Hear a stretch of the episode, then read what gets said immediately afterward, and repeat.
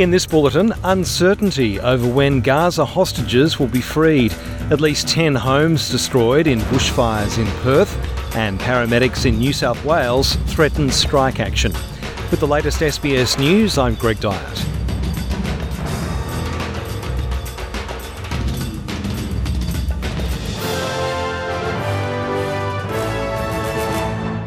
Officials in Israel say none of the hostages in Gaza will be freed before Friday. A temporary pause in the fighting was expected. Under the proposed deal, 50 Israeli hostages will be released by Hamas and 150 Palestinian women and teenagers held in Israeli jails will be freed. The Prime Minister has backed the government's decision to issue visas to people fleeing the Israel Hamas conflict. Anthony Albanese has echoed Foreign Minister Penny Wong's assurances that all visas granted have gone through the normal channels. He said the visas are temporary and subject to security checks that have been in place for a long period of time. Look, Australia has appropriate security checks for our visas, and uh, there have been uh, some 800 granted to Palestinians and something like 1,800 uh, granted to Israelis.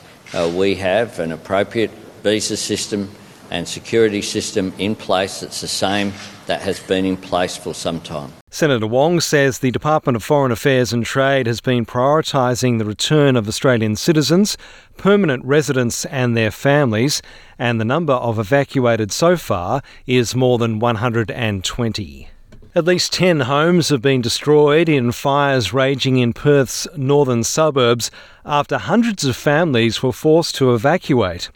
Emergency Services Minister Stephen Dawson warns of a long, hot summer ahead. It's been a difficult uh, night uh, up in Wanneroo. Uh, I want to say that we have a huge amount of resources devoted to the firefighting uh, that is taking place in the northern suburbs. We have our large air tanker that will continue to drop retardant and build containment lines today. Uh, will be supported and has been supported by several other uh, fixed and rotary aircraft. Uh, we have more than 150 personnel on the ground, and the department has been uh, working closely with other state government agencies.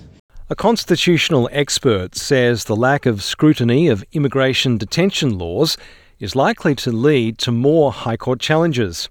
A Chinese refugee known as S151, who arrived on a student visa in September 2001, is seeking a court declaration that a curfew and electronic tracking bracelet amount to punishment. The new measures were included in legislation which Labor and the Coalition fast tracked in Parliament last week in response to a High Court ruling on indefinite immigration detention. University of New South Wales Professor of Law George Williams says Parliament has not had the opportunity to hear from experts, and the problematic and rushed process will likely lead to further challenges. No formal offer has been made to increase the pay of New South Wales paramedics despite months of negotiations as the system faces widespread industrial action by frustrated workers. Health Minister Ryan Park has refused to put a time limit on discussions with union representatives that have taken place over most of the year. The Australian Paramedics Association in New South Wales says one group plans to begin a seven day action immediately, and members would refuse non emergency patient transfers that could otherwise be taken by Health Department transport services. In sport, Cricket Australia has opted to turn the annual Prime Minister's 11 match into a legitimate selection trial as they look to replace David Warner.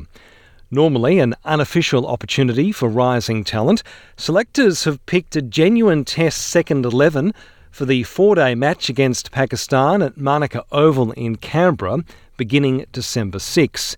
Among the potential talent, Marcus Harris remains the likely frontrunner to replace Warner once the veteran retires following his home test at the SCG in early January. I'm Greg Dyett, and that's the latest SBS News.